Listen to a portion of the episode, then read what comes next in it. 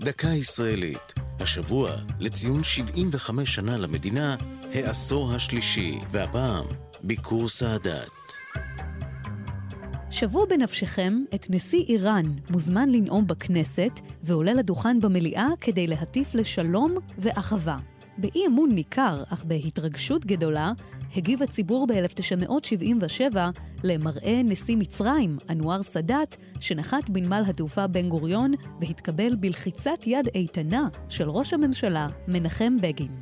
ביום המחרת, ב-20 בנובמבר, התכנסה כנסת ישראל לישיבה שנאמו בה שני המנהיגים, סאדאת ובגין.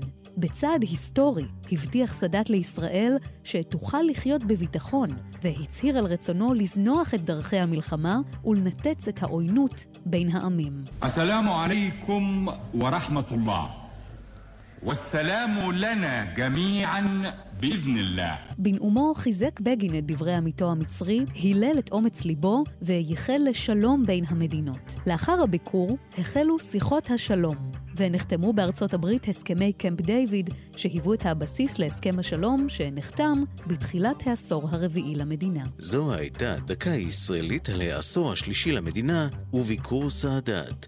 כתבה יובל אונגר, ייעוץ הפרופסור יורם מיטל, הגישה מרים בלוך.